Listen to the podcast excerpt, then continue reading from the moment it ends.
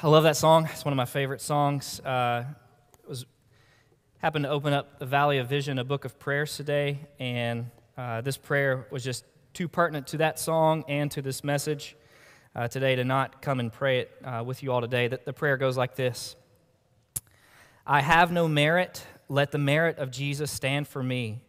I am undeserving, but I look to thy tender mercy. I am full of infirmities, wants, sin. Thou art full of grace. I confess my sin, my frequent sin, my willful sin. All my powers of body and soul are defiled. A fountain of pollution is deep within my nature. There are chambers of foul images within my being. I have gone from one odious room to another, walked in a no man's land of dangerous imaginations, pried into the secrets of my fallen nature. I am utterly ashamed that I am what I am in myself. I have no green shoot in me, nor fruit, but thorns and thistles. I am a fading leaf that the wind drives away. I live bare and barren as a winter tree, unprofitable, fit to be hewn down and burnt. Lord, dost thou have mercy on me? Thou hast struck a heavy blow at my pride, at the false God of self, and I lie in pieces before thee. But thou hast given me another master and Lord, thy Son, Jesus. And now my heart is turned towards holiness. My life speeds as an arrow from a bow towards complete obedience to thee. Help me in all my doings to put down sin and to humble pride. Save me from the love of the world and the pride of life, from everything that is natural to fallen man, and let Christ's nature be seen in me day by day. That's what we just sung about, and all I have is Christ, as the verses transition from, from really looking at just how hopeless we are apart from Christ, but then to gloriously singing, Jesus is my life because of who he is and what he's done and what he's accomplished and what he continues to do in our lives. And so we come together and we get to sing out, Hallelujah, Jesus is my life. That's really the message of Isaiah chapter 1 as well. So if you will, Turn to Isaiah chapter 1. We're going to be in verses 1 through 20.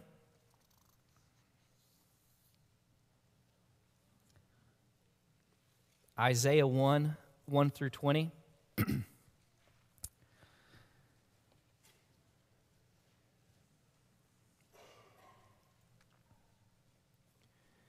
Ray Ortlund, in his commentary on Isaiah, he sums up the message of Isaiah in a very simple way is this God saves sinners. We can too quickly listen and cling only to the beginning of that short sentence, God saves, without giving much thought to the deadly identity marker pronounced upon us sinners. Scripture doesn't teach that God saves the nice people, deserving people, pleasant people, hardworking people, honorable people, well respected people, rich people powerful people, or super religious people. Scripture teaches us that God saves sinners. God saves those who need saving. God saves those who are most undeserving of salvation.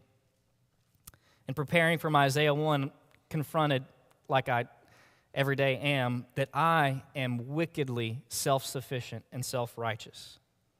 I often live in a way that says, I can handle this on my own through my talents and abilities.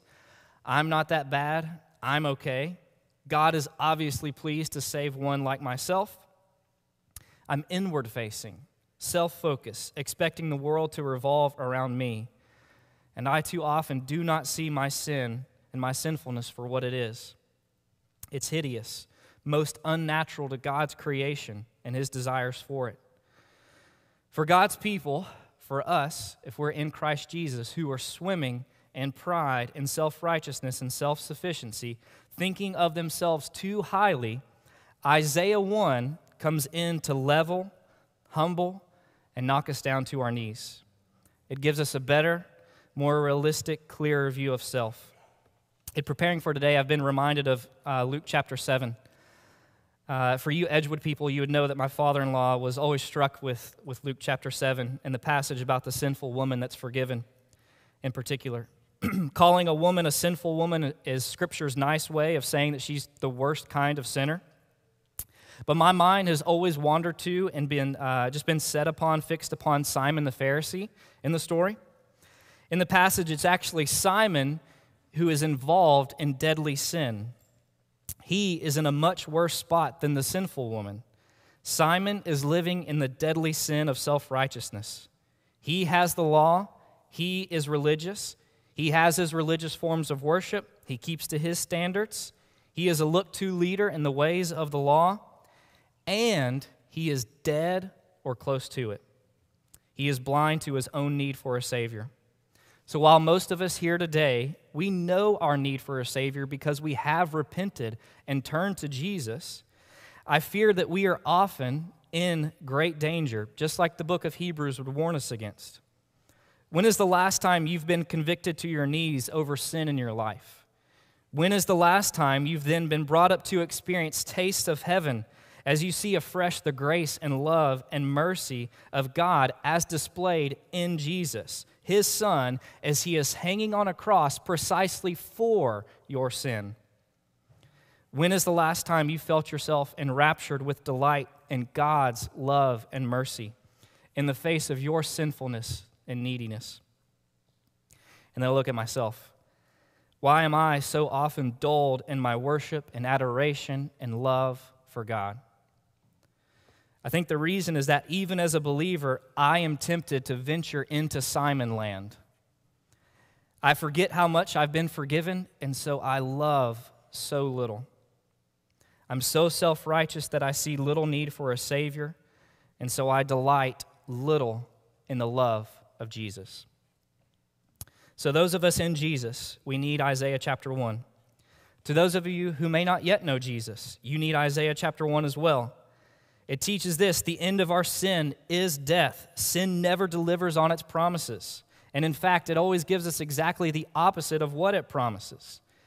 And so I pray that we would see with fresh eyes today our desperate state apart from Jesus.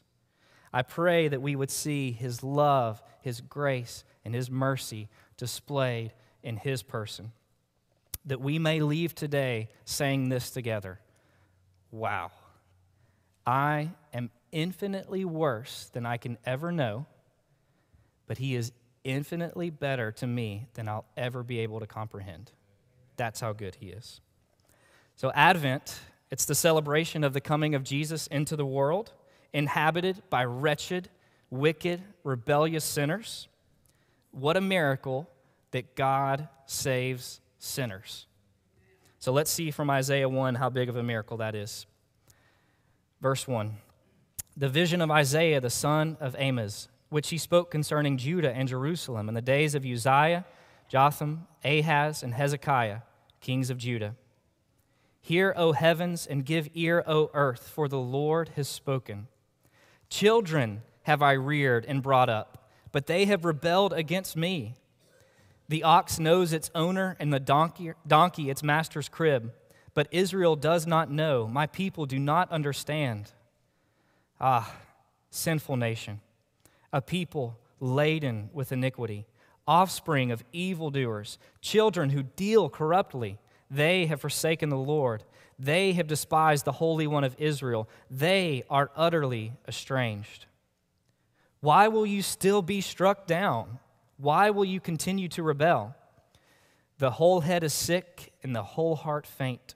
From the sole of the foot even to the head, there is no soundness in it, but bruises and sores and raw wounds. They are not pressed out or bound up or softened with oil. Your country lies desolate, your cities are burned with fire. In your very presence, foreigners devour your land. It is desolate, is overthrown by foreigners. And the daughter of Zion is left like a booth in a vineyard, like a lodge in a cucumber field, like a besieged city. If the Lord of hosts had not left us a few survivors, we should have been like Sodom and become like Gomorrah. Hear the word of the Lord, you rulers of Sodom. Give ear to the teaching of our God, you people of Gomorrah. What to me is the multitude of your sacrifices, says the Lord. I've had enough of, your, of burnt offerings, of rams, and the fat of well fed beasts. I do not delight in the blood of bulls, or of lambs, or of goats. When you come to appear before me, who has required of you this trampling of my courts? Bring no more vain offerings. Incense is an abomination to me. New moon and Sabbath and the calling of convocations. I cannot endure iniquity and solemn assembly. Your new moons and your appointed feasts my soul hates. They have become a burden to me. I am weary of bearing them. When you spread out your hands, I will hide my eyes from you. Even though you make many prayers, I will not listen. Your hands are full of blood. Wash yourselves, make yourselves clean, remove the evil of your deeds from before my eyes. Cease to do evil, learn to do good, seek justice, correct oppression, bring justice to the fatherless, plead the widow's cause. Come now, let us reason together, says the Lord. Though your sins be like though your sins are like scarlet, they shall be as white as snow. Though they are red like crimson, they shall become like wool. If you are willing and obedient, you shall eat the good of the land. But if you refuse and rebel, you shall be eaten by the sword, for the mouth of the Lord has spoken. Let's pray. Most holy God, we thank you that in your grace and your mercy, you are a God who has spoken. You are a God who communicates. You are a God who delights to reveal yourself to your people. We thank you and praise you for just the miracle that that is. What grace and what mercy that we have your word, that you would cause it, cause it to be remembered and written down for our sake so that we can know you. So, Lord God, would you bless this time through the power of your Holy Spirit, opening eyes to see you more clearly, ears to hear what you would say to us, and hearts to respond in a way that's pleasing and honoring to you. So be glorified during this time. We pray all of this in the name of Jesus. Amen. So in Isaiah, Isaiah the prophet, he comes bringing the word of the Lord to the people of Judah. They're actually in a time of, of prospering uh, when Isaiah first begins his ministry to them. But in their prospering, they begin to rebel and turn away from the Lord. So for the people of Judah, exile is looming in the future because of God's people's continual, sustained sin against him. They were a people who had eyes, Isaiah would go on to say, but couldn't see, ears, but couldn't hear, that God was calling his people to repentance and restoration. They would continue in their sin, and God's judgment will surely come because of it. So, in verse 2 and following, I think it's helpful if we look at Isaiah 1, especially 2 through 20, to imagine a courtroom type scene. So, in verse 2, and verses 2 through 4, we see this court is in session. It's called to by the Lord.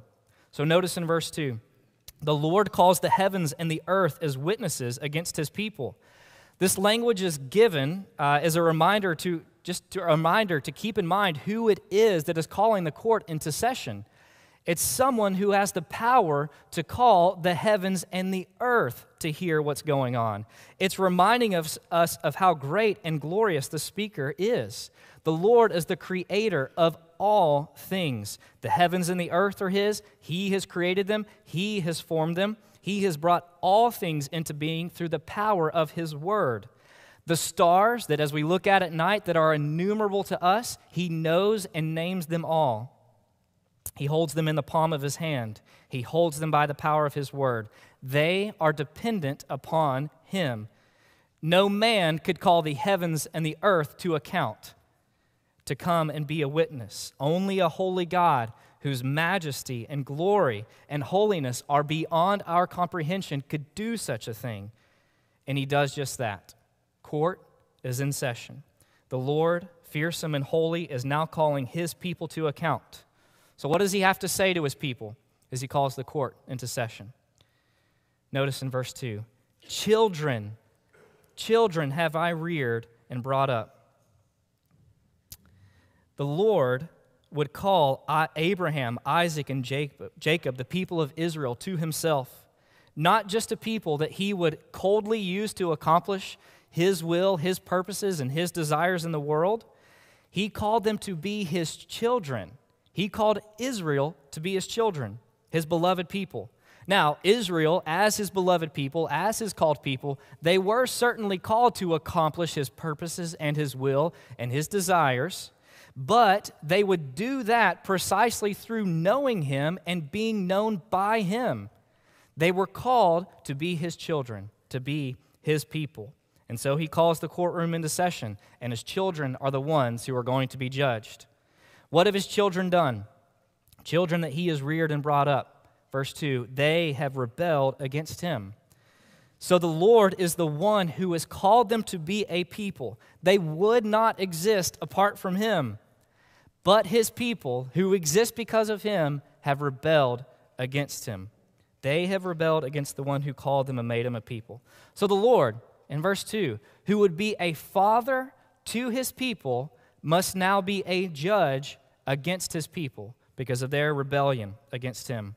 So, what is it that they've done? Verse 3 begins to tell us a little bit about it. The ox knows its honor, its owner, I'm sorry, and the donkey, its master's crib. But Israel does not know, my people do not understand. Three things to notice about this, about the ox and the donkey. So, oxen and donkeys, they know three things. They know who they belong to, they know who they are there for, and they know who they depend on. This is natural and good, especially in a farming or agricultural type setting. If you have oxen and donkeys who don't know that kind of thing, they're not going to be very productive or be very useful to you. So they know who they belong to, who they are there for, and who they depend upon. This was supposed to be the way of Israel in relation to their God and one who they could know as Father. They were called to know who they belonged to, who they were there for, and who they depend upon. Yet, they have given themselves over to thinking they belong to other gods, serving their purposes, worshiping them and honoring them as they seek their own desires, as they seek to satisfy their own passions. And they give themselves over to sin. They don't live dependent upon God, but they live dependent upon what they can do and what they can accomplish and what they think the gods can provide for them as they seek to satisfy their own desires. Look at verse 4, just the beginning of it, before we even notice what it says. That word ah. Uh, to, to paraphrase Calvin there, that word ah kind of gets at two different things astonishment and sorrow. And we could say, we could put that together and say this the Lord has a type of astonished sorrow at the rebellion of his people. So, for you parents or grandparents, you would know what this is like. Children that you have reared and brought up, that you have loved and cared for, to, to see them rebel and give themselves over to sin and, and to walk away from the Lord. Just the sadness that comes from that, the astonished sorrow that comes. That's what the Lord is describing here as he says, Ah, this people, these children, there's an astonished sorrow at what they have done. So then he begins the accusations in the courtroom. But before he gives the accusations, notice four gracious identity markers that he gives. He has four gracious identity markers for these people. These are there to emphasize just how deadly, how wicked, how rebellious their sin truly is. The four identity, gracious identity markers are this nation, people, offspring, and children. Israel is a nation called into existence by God, only existent because of God. And notice their condition they are sinful, they are filled up with sin.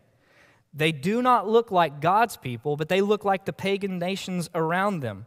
Not like the people that God called them to be to glorify Him by keeping His commands and law, but they are filled up with sin. Secondly, they're a people only a people because God made them a people. They are made heavy. They are weighed down by iniquity. That word there, iniquity, it's getting at not just that they're doing wrong things, but rather in their very natures, they are perverse, wicked in all their ways. That's God's people. Thirdly, they are offspring. So here Isaiah uses the language of promise. So remember back to our studies in Genesis as God comes and makes promises to the patriarchs. And he talks about how, eh, to Abraham specifically, how through your offspring the nations would be blessed as I bless you. So these offspring of the Lord, uh, they are now offspring of evildoers. Look at, the, look at the turn that's happened. They are the result of sinfulness. Fourthly, they are children children to be in a special relationship with the God of the universe. And what have they done? They deal corruptly. All of their dealings are corrupt, polluted by sin, everything they do. And what have they done? Verse 4, the end of it. They have forsaken the Lord, despised the Holy One of Israel. And one of the things we see here is this is not just a one time deal that they accidentally messed up once and now they're in this position. What we're seeing here is this is a sustained rejection of God's people. They have rejected the one who called them, formed them, made them, made them to be his children. So, what we're seeing here is we're seeing the height of the blessing that they were called to enjoy. And that's given to reveal just the depths of their sinfulness and their wickedness. That they have spurned those blessings. As they were called to know and be known by the Lord, they have rejected him. What's the result of this? They are utterly estranged. Ephesians 2 gives this type of language to the Gentiles, as we are strangers to the covenants, strangers to hope, to the promises of God. And Isaiah is using this language here of God's people they are utterly estranged. As they were called to know and be known by the Lord, they are now as strangers to the Lord. They've rejected knowing the Lord. So, why do we then, as believers, why do we as believers often feel like strangers to God? So, I think certainly part of the reason why we often feel like strangers to the Lord or distant to the Lord is this is, is that we are still in this world people who live by faith and not by sight yet. And so, because we're just weak and broken and needy as we live by faith and not by sight yet, we struggle. It's very natural to struggle in the faith. We see that in Scripture. We see that in the testimony of, of people from times past, and we see that in the testimony of the people here today that we struggle. But I think even more pressing, so much, so much of the time, why we feel strangers to the Lord is actually because of our sinfulness against Him. So instead of living in accordance with who we are and who we are called to be, we actually live like the nation around us. We live like the people of the world. We are called into a special and unique relationship with the Lord, yet instead of living in that identity, what is most real about us, who we are in Christ Jesus, we live according to the flesh and its desires, thinking that that is most real. But that's the things, those are, those are things that are fading, that lead to death. They're not real, they're not true, they're not lasting. And so, so many times in the Christian faith, we feel like strangers. And we feel like strangers because we don't live in accordance with who we truly are in him. Verses 5 through 8, it reveals the state that the people are in because of their sinfulness. So, the state their sin has left them in. But as the Lord begins to tell them about the state that they're in, before he does so, he asks them two questions. So, why continue to be struck down? Why continue to rebel? The Lord is saying, it doesn't have to be this way. You don't have to continue down this path. Why do, why do you continue to do it? So, what's the answer? The whole head is sick, the heart is faint, there is no soundness in them. They are bruised and beaten and wounded by their sin, yet they continue in their sin. The people then, because of that, they lie desolate and they continue in their rebellion. Dutch theologian Herman Bavinck, he showed that as sin has its way in, in mankind, it distorts particularly our reason and our will. So, sin has a way with us where it distorts our ability to think rightly. And then, as it distorts our will, it distorts our passions, our emotions, our affections, our ability to, to, to desire the right path in life. Sin distorts everything about us. So, we often wonder why it is that our loved ones or why people who, who claim to know the Lord, why it is that they continue down just nonsensical paths. Why they choose to do things that seem so contrary to who they are. It seems like there is no sound reasoning, no, no sound feeling within them or affections within them. And why is it? Why is that true? It's because sin distorts everything. It distorts our ability to reason and think rightly. It distorts our will and emotions. So we see that in our children. is they do things that just perplex us. Or we see that in a spouse that acts contrary to vows that are made and contrary to love that has been faithfully shown for so many years. Or we see that in ourselves as we look in the mirror, as we are left despondent and confused over our own sinful choices. It's like we wake up from a haze or a fog and we think, what, what on earth have I been doing? Why do I continue to do the things that I'm doing? This makes no sense. But sin distorts, and ultimately, sin destroys. So when healing is available, when healing is available and a way out of sin is visible, the path of sin is frequently chosen. Our ability to think and feel and desire right are distorted, and so we do the very things that go against who we are and who we are created to be. Sin never delivers on its promises. Sin promises life and blessing and pleasures forevermore. Yet sin leaves individuals, families, churches, and nations desolate. Sin destroys. Uh, verse 9, it, don't know why verse 9, it doesn't make sense. If we were writing Isaiah, it doesn't make sense. But the Lord is gracious. It says, If the Lord of hosts had done what he had every right to do, Israel would be just like Sodom. Israel would be just like Gomorrah. They would be wiped out, and the Lord has every right to do so. Yet the Lord freely chooses to be merciful, gracious, and patient with his people, faithful where they are unfaithful. So, merit, it says what we deserve, and it says one thing, and that's judgment. But the Lord's mercy, it says another how Scripture confronts us. We can never dream up a God like this that would show this kind of mercy. Yet God shows himself to be gracious and merciful in ways we can never guess or imagine him to be. As Israel is in exile under the Babylonians, the author of Lamentation, Lamentation says this in Lamentations 3:22. Everybody knows the verse, right? The steadfast love of the Lord never ceases. His mercies never come to an end. They are new every morning. Great is your faithfulness. The Lord is my portion, says my soul. Therefore, I will hope in him. This verse is given to God's people in the midst of exile, in the midst of judgment for their sin. The Lord's people aren't waking up every morning to sip on their coffee and do their devotions to the Lord, and that's where they stumble upon this truth that the steadfast love of the Lord never ceases. No, they are given this truth in exile in judgment for their continual, sustained rejection of the Lord.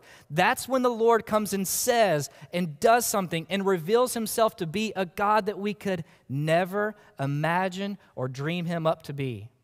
A God far beyond our comprehension. Mercy, steadfast love, precisely because that's the kind of love and mercy that you need. So, Isaiah says, if the Lord if the Lord had done what we deserve him to do, we would have been like Sodom and Gomorrah, wiped out, ended.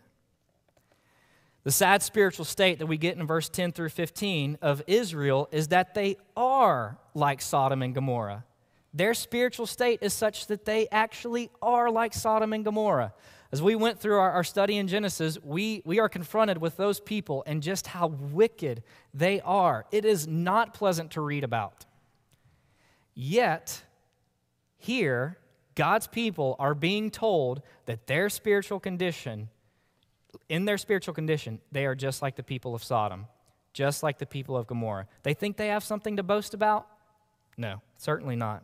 Their spiritual state is like this. So, what do we see then about their spiritual state? What is it that they are doing? Notice what the Lord brings against his people he details out what is so abhorrent to him. Israel has become a people that continues in outward forms of worship while their hearts remain far from him. So they are coming to seek the face of their God, and while they do so, they are trampling on his courts. They are bringing vain offerings. They continue on with the religious rituals of the law. But what's the Lord's response to it? He hates it, he detests it. So, why are they going through all these religious activities while their hearts are far from Him? Why are they going through with all of this religious performance, with all of these religious rituals?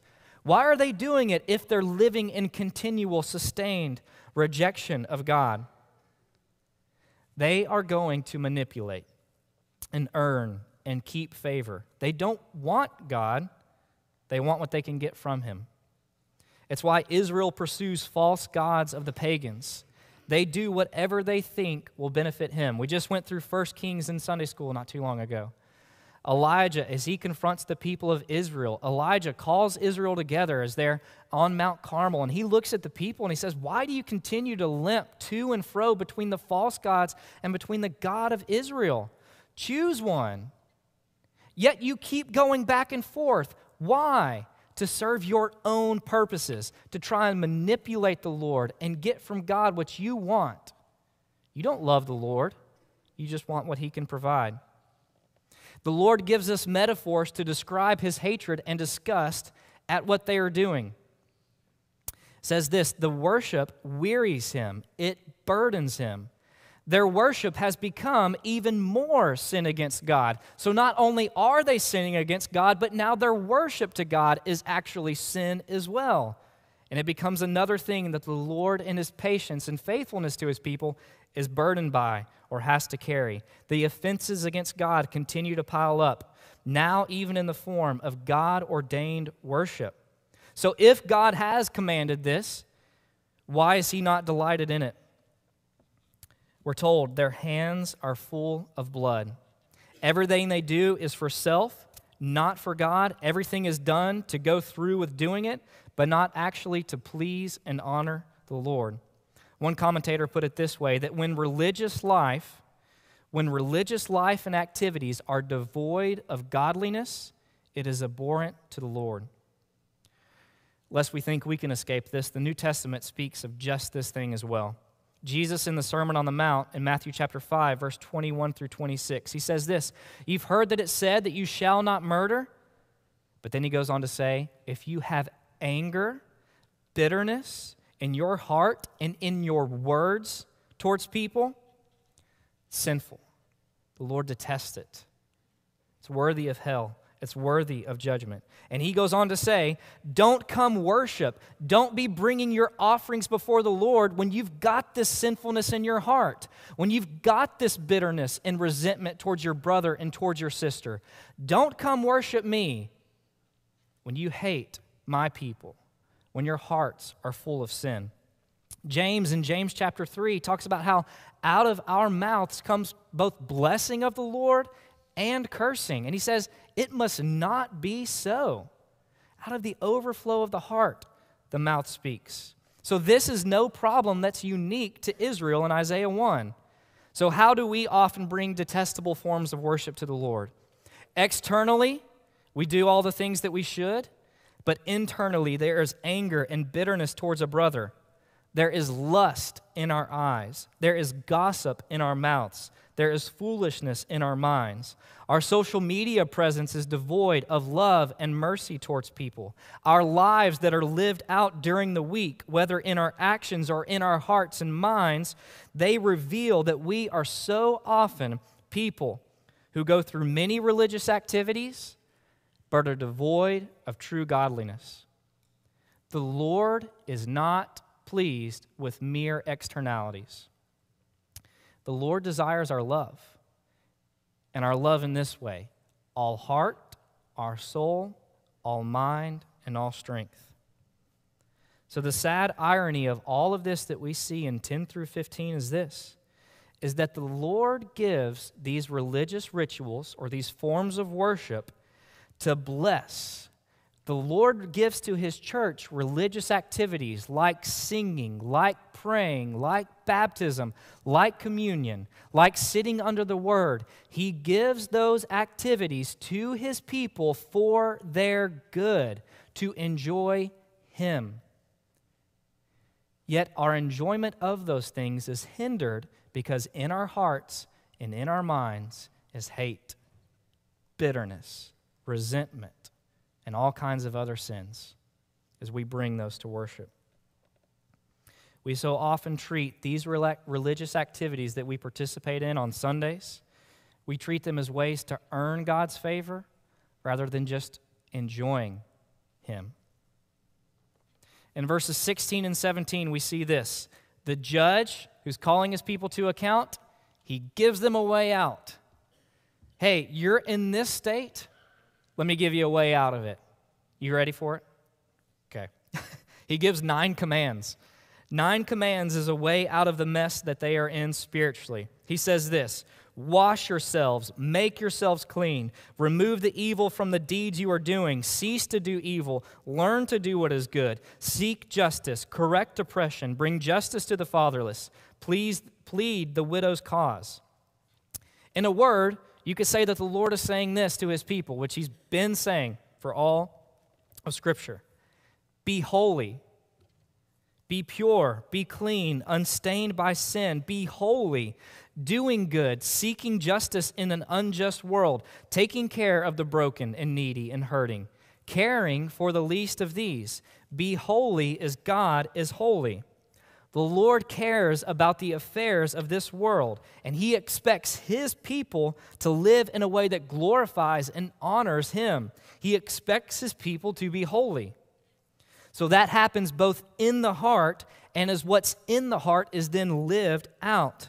So if Israel is to truly be God's children, a nation that is blessed and is a blessing to others, they must be holy. You want out of the mess you're in? Be holy. Are we not called to the same thing? Are we not called to be holy? Jesus in the Sermon on the Mount, you want to enter the kingdom? Your righteousness must, must exceed that of the scribes and Pharisees. Do you want to know the love of the Lord? Be holy and perfect as he is holy and perfect. Do you want to avoid hearing from the Lord, Depart from me, I never knew you? Do you want to avoid hearing that?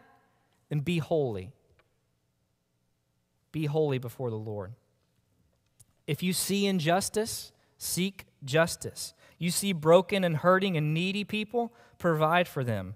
This is pleasing to the Lord. Our love for the Lord is shown and evidenced in how we love others. Simple enough, right? Simple, easy, maybe not so much. So in verse 18, we're given a promise. Before the promise, the Lord says this Come, let's reason together. Let's talk this over. Here's my case against you. Here's what you have done. Here's what you have become. What do you have to say to all this? Here's, here's these simple nine commands, nothing new, things I've been commanding you since the beginning of you as a people. Here, do these things. So, what do you have to say to this, Israel?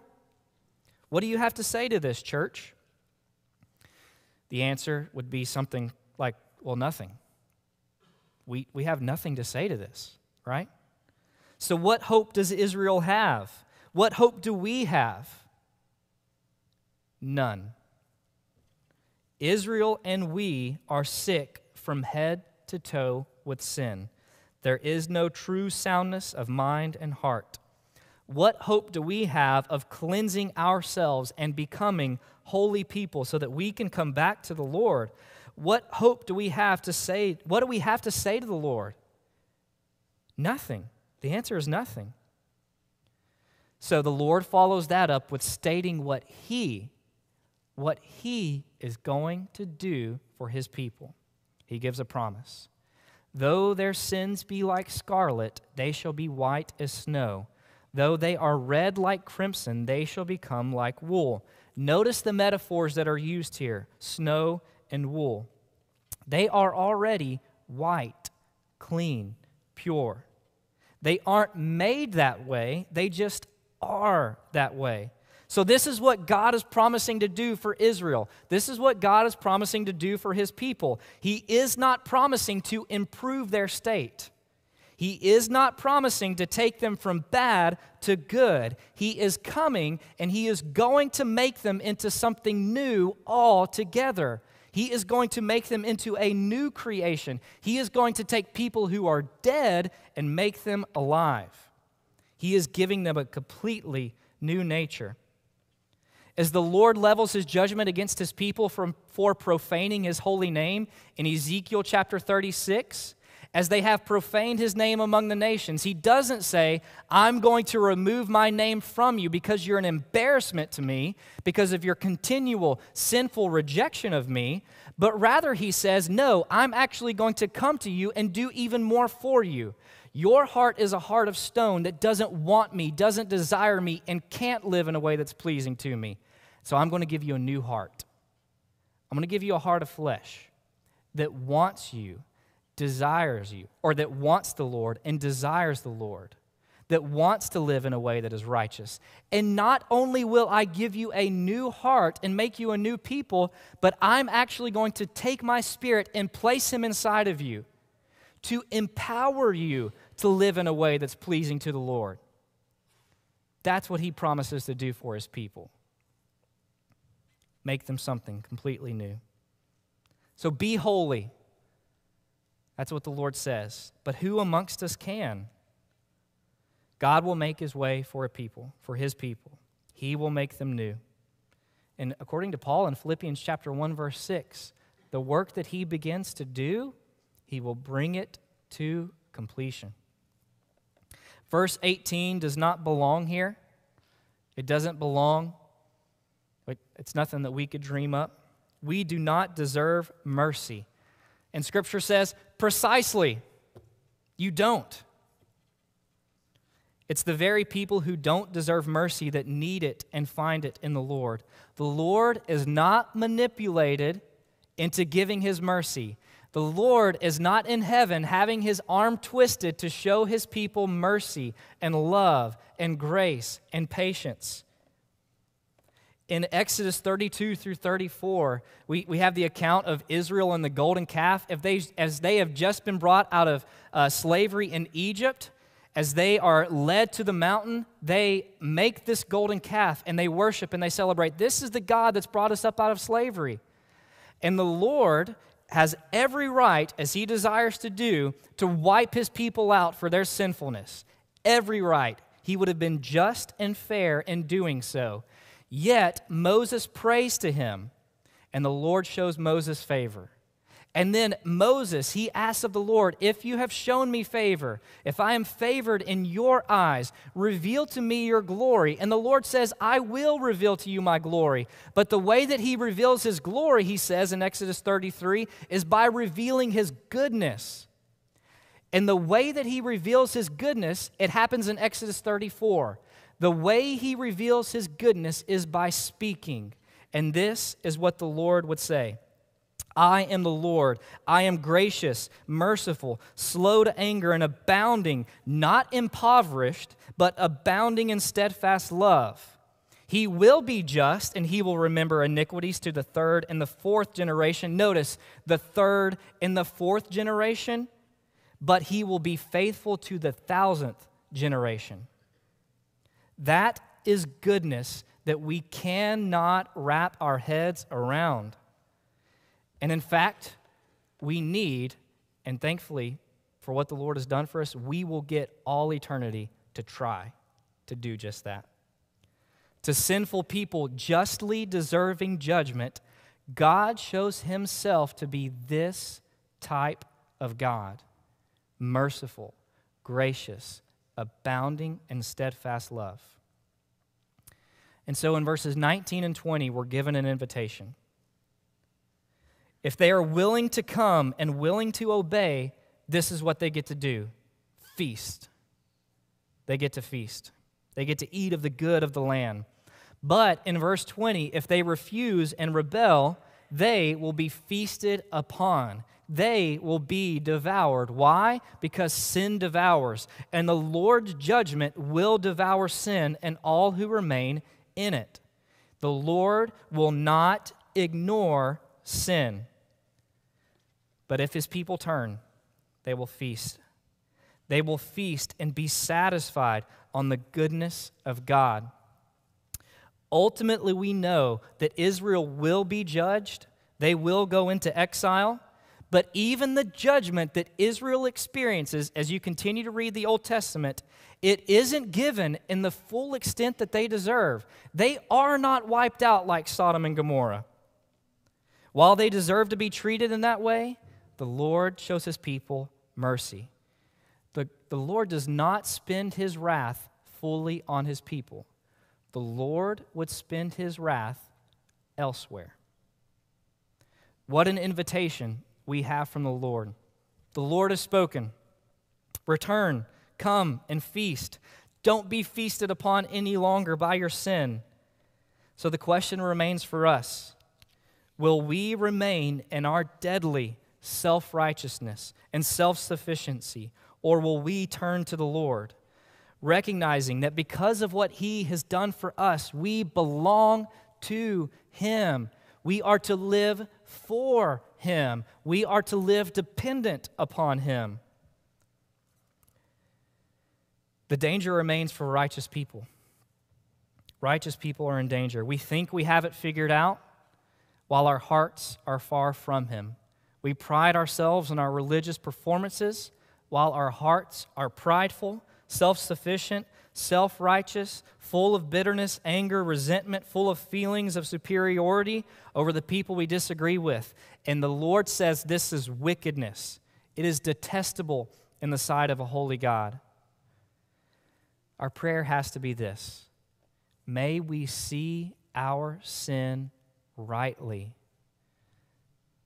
When that happens, we will see His love, His grace, and His goodness more clearly. So let me close with a thought on Advent and how it relates to Isaiah chapter 1. Isaiah 1 paints a very bleak picture of the way things have been, are, and will be in a fallen and broken world as a result of sin.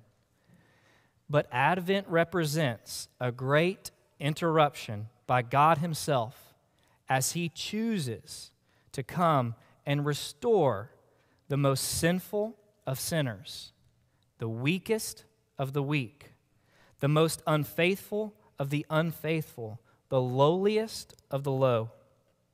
The Lord interrupts the unnatural way of this sinful world to be the very embodiment of grace and mercy. And he would do that by taking on himself our sinful pollution, our abhorrent, grievous sin and self righteousness that kills, shames, and destroys us, leaving us desolate. The incarnation celebrates the coming of Jesus, the Son of God. It celebrates the Word become flesh. So, what we see is the goodness, grace, and mercy that's talked about in Exodus 34. It takes on human form. And what does Jesus come and do? How he despises and hates sin. He will not ignore it. Yet, with the joy in doing his Father's will, which was to bring sinners to himself, he goes to the cross carrying his people's sins to rescue rebels, save sinners, and make dead people alive. And he endures the cross to do just that. To what degree does God love us? That he would robe himself in human flesh, take on the form of a servant, and lay down his life on a cross after being beaten, mocked, tortured, and humiliated. We need Advent because we are hopelessly lost in our sin. If Jesus doesn't come to save us, we remain as we are. Praise God for his goodness, goodness that we will spend eternity living in. May we do so more and more now. Let's pray. Most holy God, we thank you for your word because the God that you reveal yourself to be is not a God that we could conjure up, not a God that we could make up, not a God that we could dream of. Lord God, you are holy, holy, holy in every way. Lord God, would you open up our eyes to see just how detestable and grievous our sin is? Give us grace to realize that our sin leads only to destruction and will leave us desolate. But give us grace to know that you delight to save sinners. So give us grace to come in humility and repentance, bowing down before you, knowing that you delight to save your people. You delight to raise up those who are bowed down low, to seat them with your Son in the heavenly places. Lord God, we thank you for Jesus, the very embodiment of your goodness, your grace, your mercy to, towards your people. Would you give us grace to see Jesus more clearly? We pray all of this in your name. Amen.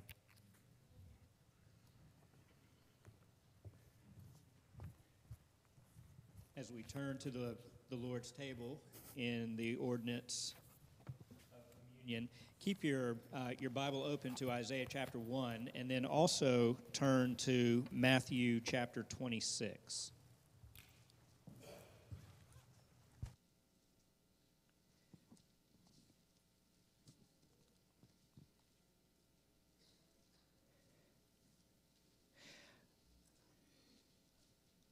Sitting under Isaiah 1 is, uh, brings a certain kind of heaviness. It's, uh, it is almost a burden in and of itself to sit and to listen in half a dozen, a dozen different ways, the Lord tell you the same thing over and over again that you are riddled with sin and corruption in and of yourself. And we didn't even get to the second half of chapter 1, which continues on that same theme, even after uh, the offer of mercy and forgiveness. But I want to draw your attention um, to the, the last couple verses that, uh, that JT had for us in uh, verses 19 and 20. The appeal that God makes to his people after demonstrating and revealing to them that they are thoroughly sinful is to find cleansing and purification. And he says in verse 19, if you consent and obey, you will eat the best of the land.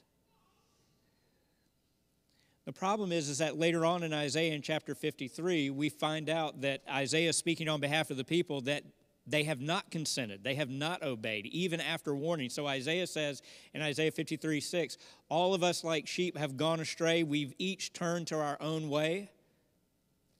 And the Lord has caused our iniquity to fall on this suffering servant. We did not consent. We did not obey, even when the call was given to us.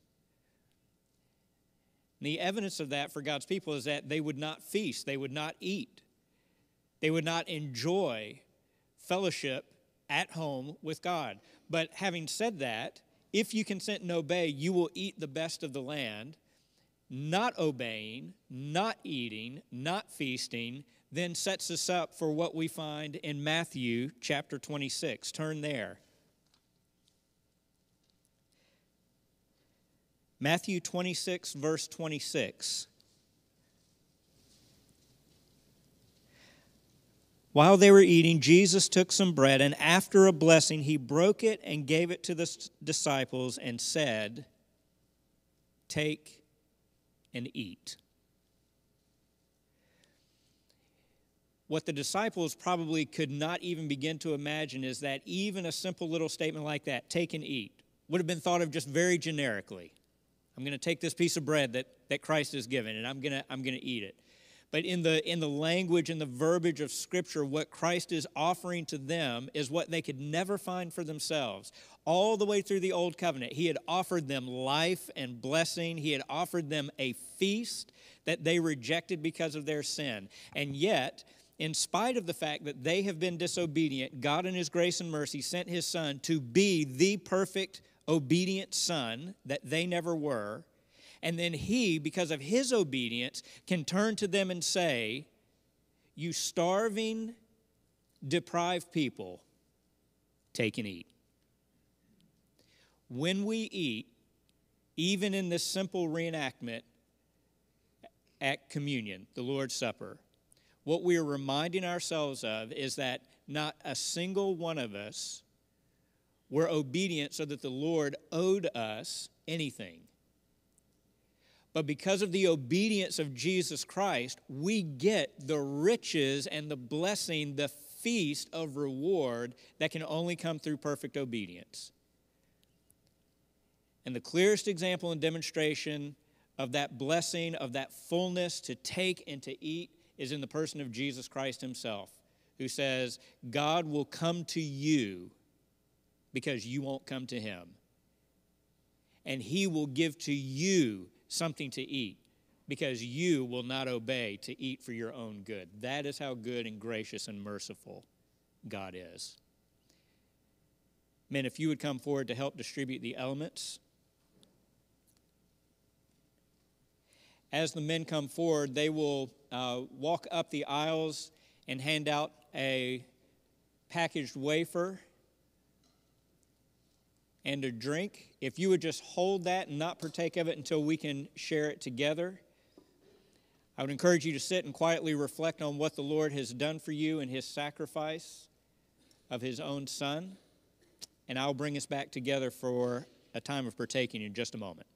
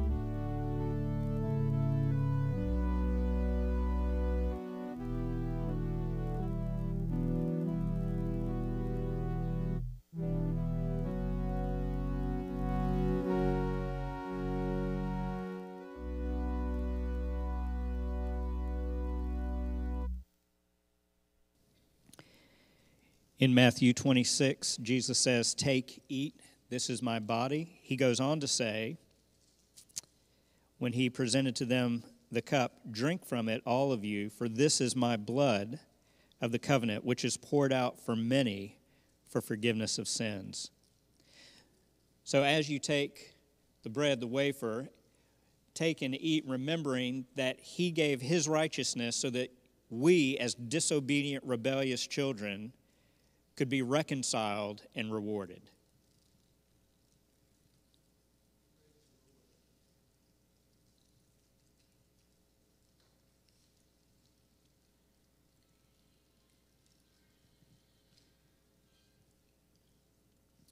And then if you'll take the cup, take and, take and drink, realizing that he did not reconcile and reward us by merely turning a blind eye to our sin, but by actually cleansing us from our sin to make us clean.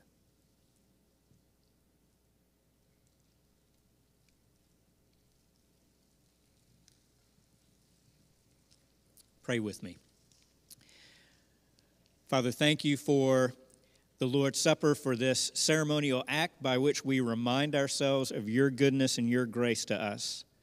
Help us to walk as children of the light who have been washed and made clean, given new hearts and renewed minds to serve you gladly and with joy, remembering that we do not come to you with anything that we have to offer in ourselves, but we come to you with confidence because of the righteousness of your Son, Jesus Christ, and the power of your Holy Spirit. Amen. Amen. Would you stand as we close with that same phrase? Hallelujah. Jesus is our life. Amen. Let's, let's close in that.